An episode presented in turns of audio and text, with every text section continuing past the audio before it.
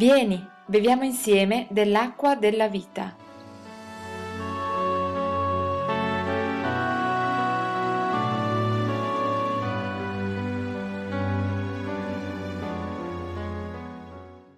Dalla lettera di Paolo agli Efesini al capitolo 6, al verso 16 è scritto, parlando dell'armatura del cristiano, del buon combattimento della fede, prendete oltre a tutto ciò lo scudo della fede con il quale potrete spegnere tutti i dardi infuocati del maligno. Prendete anche l'elmo della salvezza e la spada dello Spirito, che è la parola di Dio. E nel libro del profeta Isaia, al capitolo 59, solamente il verso 19, è il Signore che parla dicendo così si temerà il nome del Signore dall'Occidente e la sua gloria dall'Oriente, quando l'avversario verrà come una fiumana, lo Spirito del Signore lo metterà in fuga. Quando l'avversario verrà come una fiumana, lo Spirito del Signore, ovvero dell'Eterno, lo metterà in fuga. Questo è il messaggio per oggi. Siamo chiamati, se vogliamo vincere il buon combattimento della fede, a innalzare la nostra fede, a mostrarla, non mostrarla per farla vedere quanto siamo pieni di fede, non dichiariamo mai questo a nessuno, ma elevare la nostra fede, perché nel fare questo ora vedremo che cosa ne consegue. Perché si parla qui del buon combattimento del cristiano? Perché non c'è nessuno come il cristiano che sia soggetto a combattimenti, nessuno sulla faccia della terra. Chi non ha Cristo come Signore se la cava in un'altra maniera ma il credente si trova stretto da più lati in un combattimento continuo e questo combattimento non è stato messo a fianco a noi, non va davanti a noi, non viene dietro di noi, ma qualche volta, ed è la parte più difficile, si trova proprio dentro di noi. Tant'è vero che questa è la realtà del credente che deve combattere spesso contro la sua stessa natura.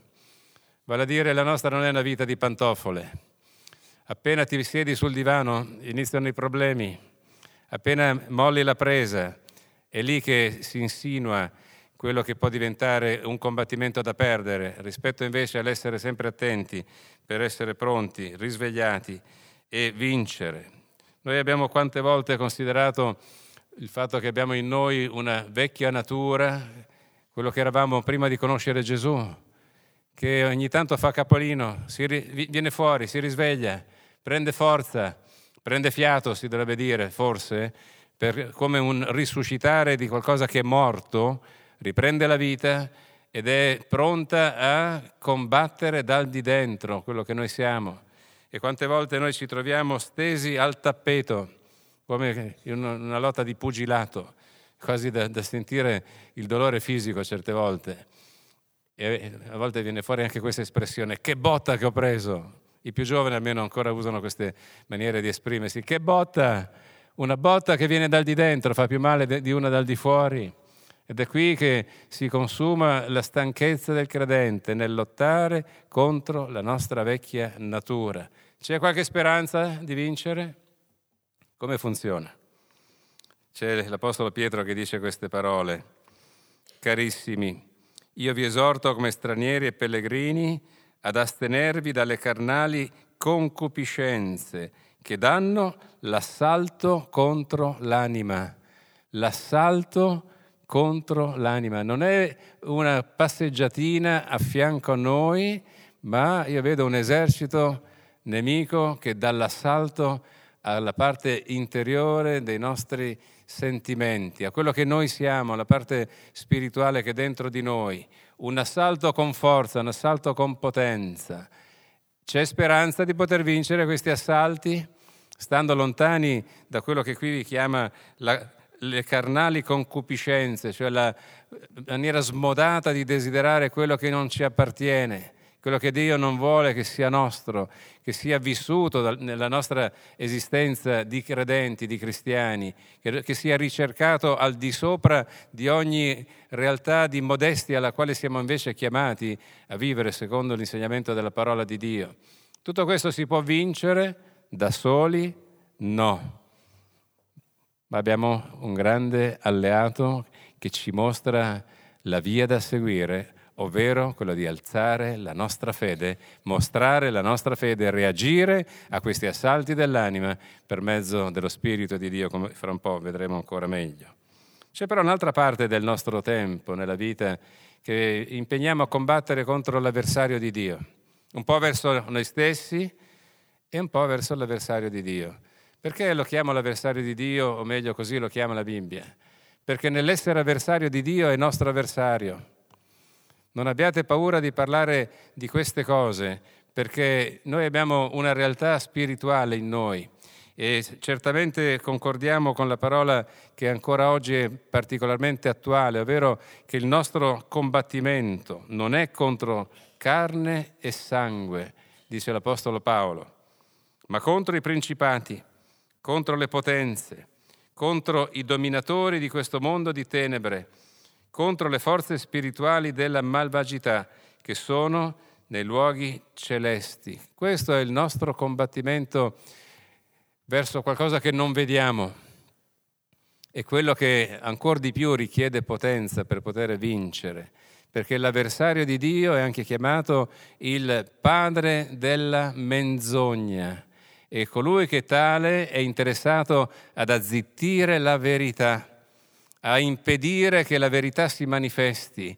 Noi sappiamo che la verità è Cristo, ma Cristo si presenta su questa terra tramite i cristiani, i quali sono invitati a essere luce del mondo, essere anche sale della terra, vuol dire essere disponibili a farsi riconoscere nel mondo che tenebre attraverso queste luci accese per mezzo dello Spirito di Dio dentro di noi, non per i meriti particolari di qualche categoria di persone, ma per l'unico merito che viene dalla croce, in Cristo Gesù, nostro Signore, nostro Salvatore. Attraverso di questo, se il cristiano non ha il coraggio di mettere in mostra la sua fede, ecco che il padre della menzogna vincerà e la verità non sarà proclamata, non sarà dichiarata, non sarà annunciata, non sarà testimoniata, non sarà predicata. Avrà una bella museruola e sarà lì inerte, incapace di mostrare invece il suo posto, che è la potenza che viene dalla verità, perché nel conoscere Cristo noi conosceremo la verità, conoscere la verità vuol dire conoscere Cristo e la verità ci rende liberi. E l'avversario di Dio non vuole che gli uomini siano liberi, anzi è ben contento di vederli incatenati dalle sue catene ma per la gloria di Dio abbiamo un Signore che è un tantino più grande e a Lui ci vogliamo rivolgere. Quando si avvicina a un credente, che fa? L'avversario che si avvicina non mostra troppa delicatezza. Qui in questo passo che abbiamo davanti, che abbiamo letto nel libro del profeta Isaia, ci parla di qualcosa che si chiama forza della fiumana, come un fiume in piena che ti vuole investire. Si tratta di un significato esplicito per noi, ovvero di un tentativo di spaventare i credenti. Lo spavento, nulla di più, nulla di più di questo è permesso all'avversario di Dio, perché lui sa che noi siamo di Dio, apparteniamo al Signore, non ci può toccare. Qualche volta andiamo a rileggere la storia di Giobbe, è Dio che permette fino a un certo punto, l'avversario lo sa, ciò non di meno arriva come una fiumana certe volte, vuole spaventarci, vuole indurre i nostri pensieri ad andare contro i pensieri di Dio, qualche volta contro quelle convinzioni più certe della nostra stessa fede, per metterle in discussione. E qui però sappiamo che quando verrà l'avversario con tutte le sue capacità attraverso i nostri pensieri, c'è una soluzione, che è quella che abbiamo letto all'inizio nella lettera agli Efesini, dove si parla di questo elmo della salvezza. È bello pensare che la salvezza viene raffigurata in questa armatura del cristiano da un elmo, un elmo a protezione dei nostri pensieri. Che cosa vuol dire? Vuol dire che se ci ricordassimo, mentre siamo soggetti a un attacco spirituale, che noi siamo figli di Dio, che apparteniamo all'Eterno e che di conseguenza nulla di esterno ci può fare del male. Questa sarebbe una schermatura potente, la più potente che esista al mondo, perché i nostri pensieri non siano inquinati da altro genere di pensieri, che non verrebbero certamente ispirati dal cielo. E se siamo figli di Dio, ecco qui l'elmo della salvezza, la salvezza ci deve essere sempre davanti il riscatto pagato da Gesù sulla croce, il prezzo pagato a costo della sua vita per noi, ci ha trasportati dalla morte alla vita, ci ha messi in una condizione particolarissima, unica non solo al mondo presente, ma nell'universo celeste di essere fatti figli di Dio a somiglianza di Cristo Gesù il Signore. E se siamo figli di Dio, è scritto che chi tocca noi tocca la pupilla dell'occhio di Dio. Io non so quanto grande sia la pupilla dell'occhio di Dio. Per essere colui che vede ogni cosa deve avere degli occhi grandi, ma sono sicuro che al di là della dimensione conti la sua sensibilità. La sensibilità di Dio è tale che è impossibile avvicinare un figlio di Dio senza il suo permesso e coloro che vogliono attaccare i figli di Dio se la vedranno con il nostro Padre Celeste, come i bambini che quando subiscono un torto da un ragazzo più grande di loro dicono adesso lo vado a dire a mio papà da la farà pagare lui. Signore, aiuta il tuo popolo a guardare verso l'alto e sapere che siamo figli di tuoi, protetti dalla capacità dello Spirito di Dio di preservarci, però c'è questo particolare, qui è scritto, prendete anche l'elmo della salvezza. È come avere in un angolo di casa nostra tutta quanta l'armatura ben sistemata su un baldacchino e sopra in cima c'è anche l'elmo, è lì in bella vista. Se lo lasciamo lì e andiamo alla battaglia senza mettercelo, a che ci servirà? Dobbiamo prendere questa realtà della protezione di Dio, la dobbiamo volere, la dobbiamo desiderare, la dobbiamo portare con noi, dobbiamo essere abituati a toglierla. Posso fare una similitudine, andiamo a dormire senza togliercela dalla testa, perché anche mentre abbiamo gli occhi chiusi e il corpo dorme, ma quello che c'è dentro no, siamo anche a rischio di bersaglio dei nostri pensieri. Dio della, della grazia aiuta ognuno di noi a rimanere fedeli a questo e a credere che noi siamo stati salvati per grazia mediante la fede e questo è un dono che viene dal cielo. Questa è una difesa abbastanza passiva, quella che stiamo vedendo di questo elmo, però c'è qui davanti anche una reazione attiva davanti al combattimento, davanti agli attacchi, davanti allo spirito che non è di Dio, che viene come avversario, come una fiumana. Questo passo che abbiamo letto nella lettera agli Efesini ci parla della spada della parola. La spada della parola non è qualcosa di passivo, no? no. Anzi, soprattutto per difendere o per attaccare.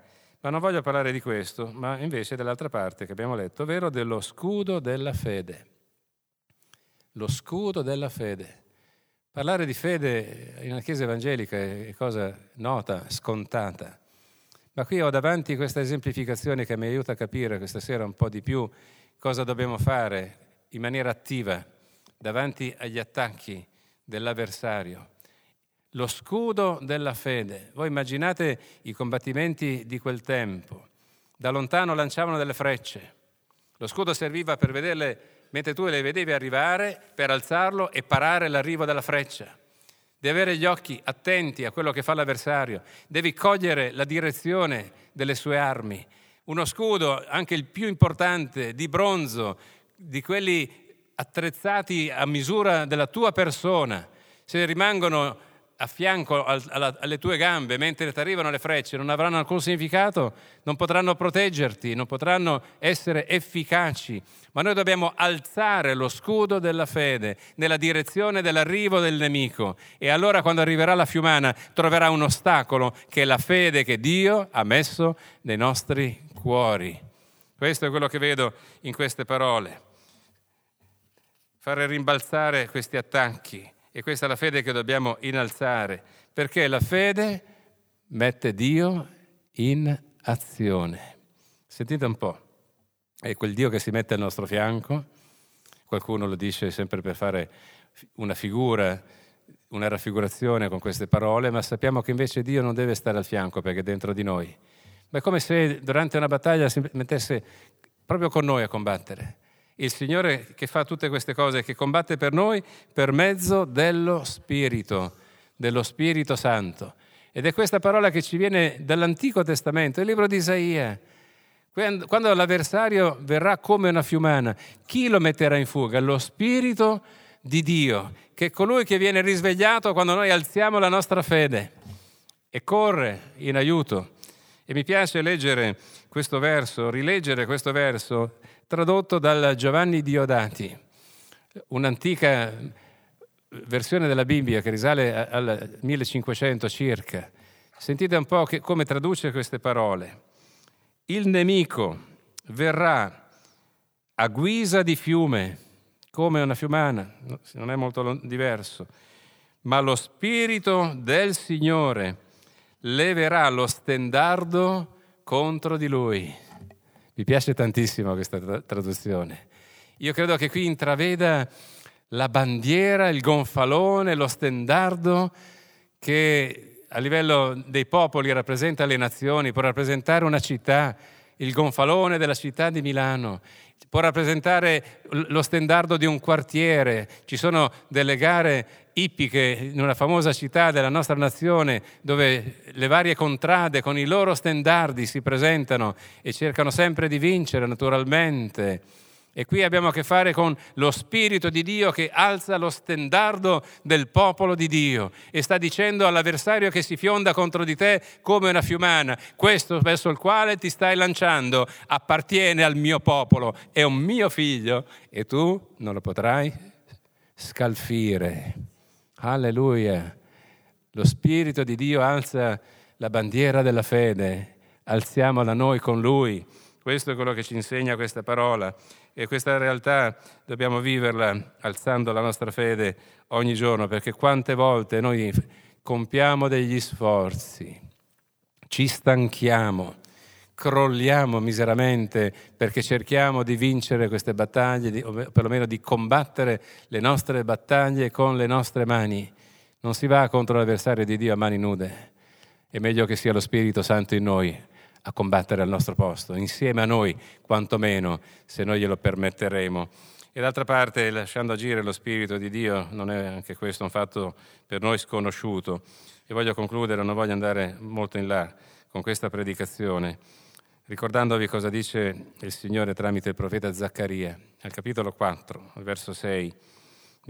La parola dice, questa è la parola che il Signore rivolge, non per potenza, non per potenza, né la mia né la tua né quella di altri, non per potenza né per forza. Allora né per l'una né per l'altra. E perché cos'è che si ottiene la vittoria?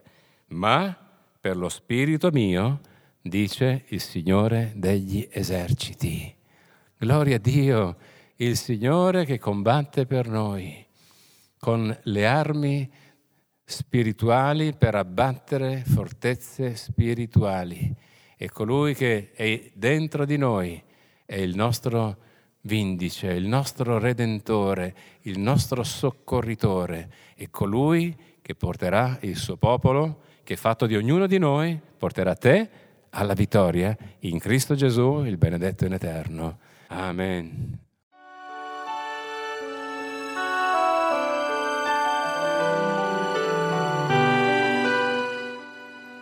Ti invitiamo a partecipare agli incontri di culto della nostra comunità. Puoi trovare gli orari nella pagina appuntamenti del nostro sito. Dio ti benedica.